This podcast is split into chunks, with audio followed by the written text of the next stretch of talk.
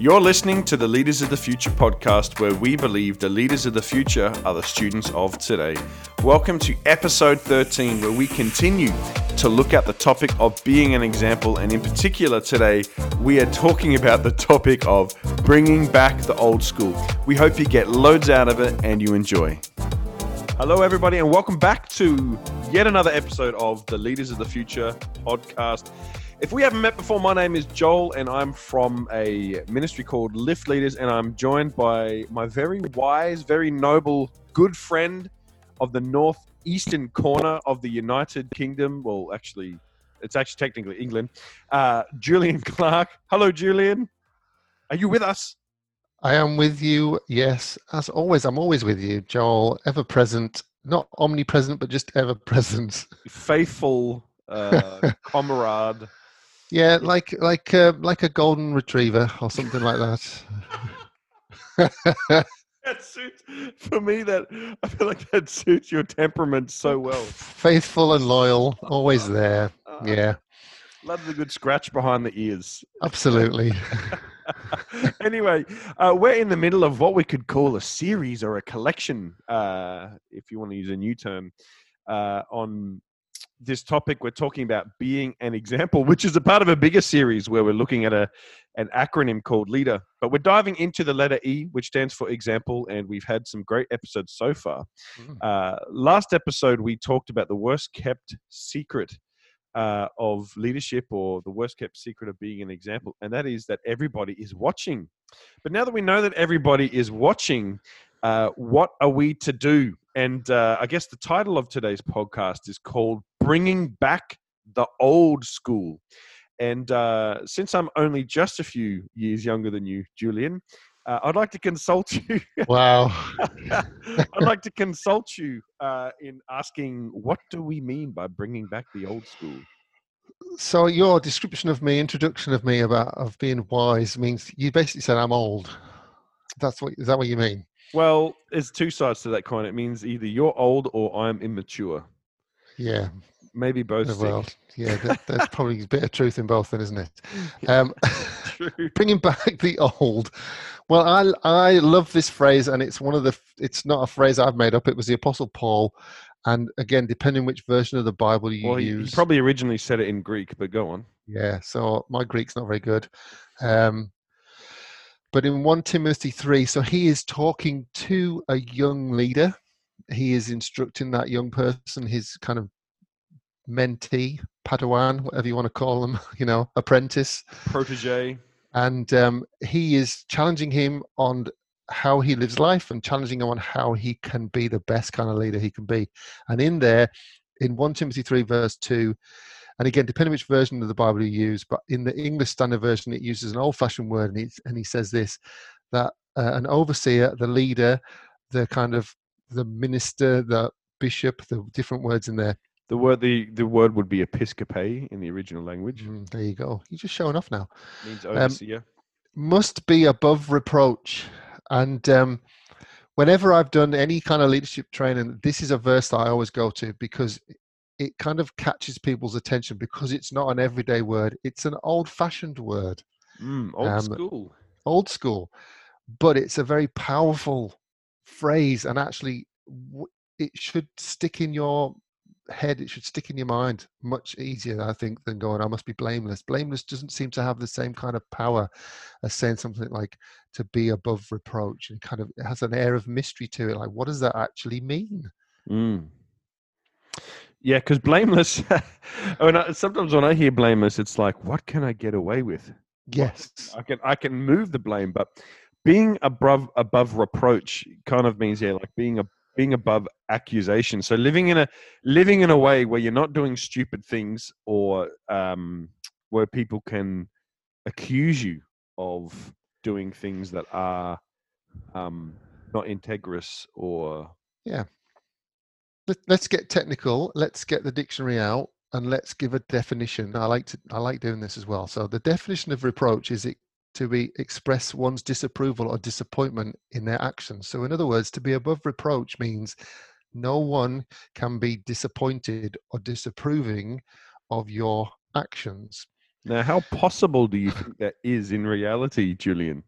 Well, in reality, that's not possible. None of us are perfect.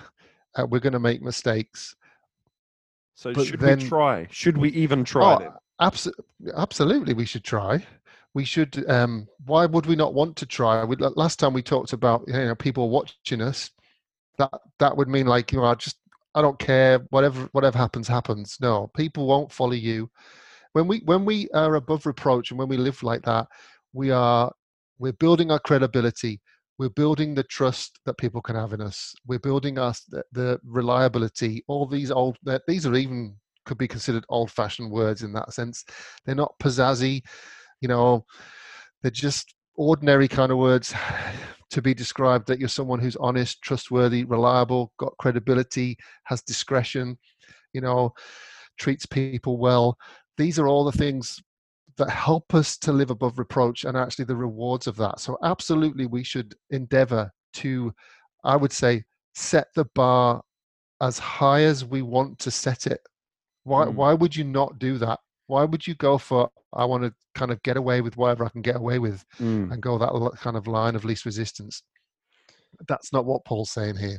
No, uh, and you know, if we if we if we zoom right back at, where we started with this whole thing about being an example, we used a scripture from First Timothy chapter four, which says, "Don't let anyone think less of you because you are young. Be an example to all believers in what you say, in the way you Mhm. live, in your love, your faith, and your purity." Now, you can look at the scripture from the angle of don't let anyone think less of you because you are young but i it's not just the age that's the issue like why if the age is the issue why would then the challenge be but be an example to all believers in be an Mm. example in all believers in what you do um people can think less of you because you're young but they will certainly think less of you if you if you don't live well if you don't do the right things and that's really the the key to living above reproach. It is impossible to please everybody, and we know that. And I would never uh, recommend everybody try for that reason alone. The reason why we should try and live above reproach and set the bar high is because of the value that it brings to what we are doing. You know, we do it because we care enough about the kingdom of God. We care enough about the calling and the ministry that we lead, not because we care about being perfect. Yeah, and it's not because we care just about how we're seen. You know, as long as I'm all right, you know, and and I, like you say, I can get away with it. It, it. Everything we do represents us. Again, we said this in the previous episode. It represents us, and it represents God to other people, and so that would be my challenge to people. Why would you not want to then set the bar as high as you can in regards to those things? You know, that my conduct is of, of its of the highest standard. Yet, look, in reality, I'm going to fall short. But when I fall short, how I respond in that instance then says something about me. That is a part of being above reproach. How do I deal with my mistakes? Is I can do that in an above reproach way. If if I get caught out on something, I get challenged on something, I've got two choices. I can either respond and go, "Do you know what? You're right," and I'm going to do better next time. I'm not going to make the same mistake again. Or I can say, yeah, "Stuff you. I'm off." You know, you can't you can't tell me to live my life in that particular way. That for me is about being above reproach. And so those areas that cover all of our life in word, in conduct, in love, in spirit, in faith, and in purity. Be above reproach. Raise the bar higher. Don't lower it. Raise it higher. Mm, totally. And and with that, with running the risk and not wanting to sound like too uh, two good grumpy old men. I fear sometimes that there has been this tendency to lower the bar, uh, you know, and, and, and not raise the bar and actually expect things of people because we're afraid of uh, losing people. You know, if we are too, if we are too strict, or if we're too not demanding, because I think demanding probably is when you're stepping over the line to being demanding of people, but having having a standard, uh, there is there is a risk, and and there is there is this voice inside of you as a leader sometimes, uh, or if you're responsible for raising young leaders. Ah, but if I'm too hard on them, I might lose them. Well, yeah, that there is that risk for sure, but the responsibility on us uh, as leaders who want to live above reproach re- re- well, what was that accent? Live above reproach. yeah, for jeg bor i uh, Denmark. Easy for you to say. Yeah, therefore. Um, so uh, we want to set the culture of people who are coming through the ranks and raising young leaders. Um, we need to instill in them the value of what it is we're doing. Yeah. Um, it says in Luke chapter 14 about counting the cost. And that's the other thing that you can say about leadership is there is a cost to leadership. And there is also a very real possibility that you could you could live above reproach your whole life. Uh, you could make a bunch of painful decisions just because you want to be seen to be doing the right thing. You know, you to be clear in your integrity, and there you may never ever be publicly rewarded rewarded for this. People may never ever know, and you you might not uh, be able to rationalize that uh, as a tangible reward in what you're doing right now. But that doesn't mean it's not worth it No, that, that, I totally agree. because of the because of the value of um the work that we're doing, the value of representing God and God. At the end of the day, He's the one who's responsible for seeing and rewarding us. And whether we get rewarded now, I do I do believe in rewards. Yeah. Uh, but the ultimate reward is getting told, "Hey, well done, good and faithful servant." When we've finished our race and finished the calling that He's He's given us. Absolutely. And I, I would say, I would add this that most of our lives for Jesus will be lived in obscurity. Yeah. You know, it will be the stuff that nobody sees that sets us apart. Um, and I think in the book Spiritual Leadership by J. Oswald Sanders, he said it's what you do in your spare time, what you do with your spare time that sets you apart to either have a, a mediocre life or an excellent life. And that's that's possibly why some young leaders go, well, you know, nobody saw it, nobody knows about it. So what difference does it make? You know, I haven't hurt anybody. That's definitely kind of like a, a message we get in the world. You know, it hasn't upset anybody, but actually, that's that doesn't mean that's not living above reproach. That's not being blameless. That just means you haven't got caught. That that's not the same thing. Mm, yeah, because even though people might not have seen it, someone does.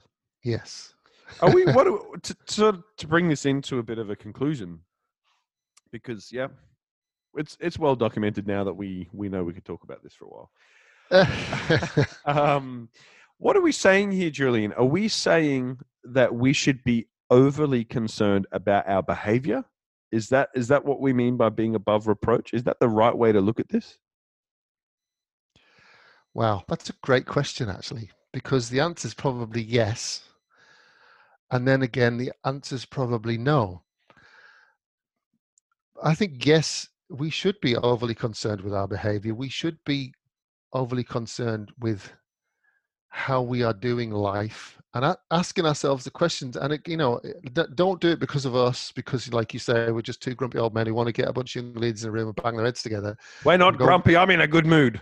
what are you doing you know um use the word of god as your standard and go oh, you know yeah it is about my behavior actually it is about my conduct it is about the words that i say it is about my speech uh, it is about how i come across it is about you know am i living out the faith in the way that i say that i am you know uh, we can all raise our hands on a sunday and look amazing christians but you know then we're just ugly through the rest of the week Mm. um, so, so it's yes and no because you don't want to become legalistic about it. I think that's the danger. That's what we're talking about a little bit, isn't it? You don't want to make it legalistic, but at the end of the day, I want my life to honor God.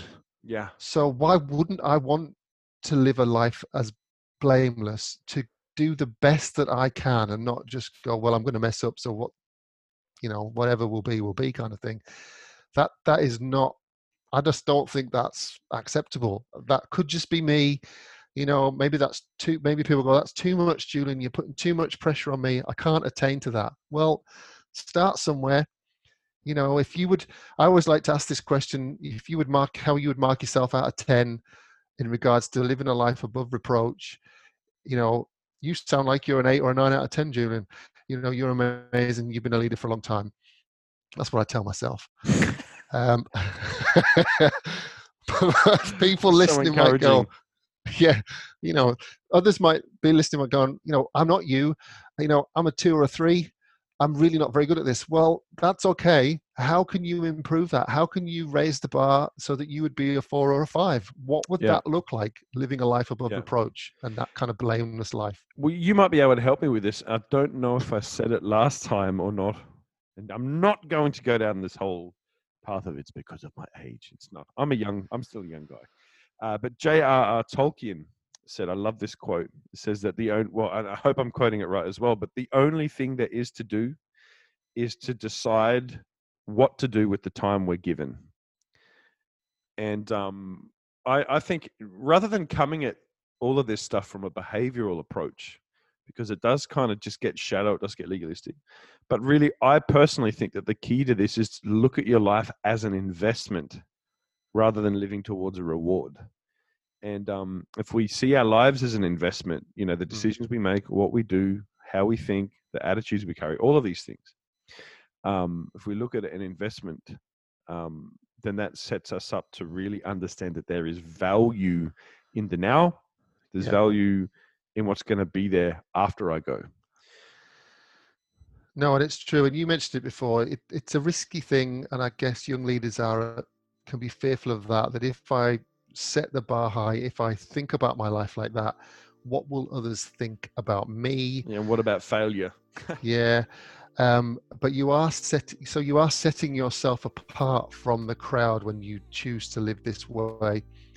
Um, but the rewards, like you say, we might not get those rewards here and now on earth, but the rewards from a heavenly, eternal perspective uh, make that journey definitely worth taking. We are living for an eternal prize. Yes. It's good. Wow, great chat today, Julian. Thanks so much for uh, your time. And um, good. Love it. there may be yet another episode left to squeeze out of this topic before we're done with example and moving on to the next letter. But hey, if you're listening to this, we hope you're uh, having a having a great day and getting plenty out of this. We're looking forward to being with you next time. Thanks again for listening to the Leaders of the Future podcast. We hope that you feel empowered and have been inspired to step into greater things in your leadership journey. If you don't want to miss out on the upcoming episodes, why don't you hit subscribe wherever you are listening to this podcast on? And we'd love to stay connected via social media, whether it's in Lift Leaders or the 19 Project. And until we get to be together again, God bless.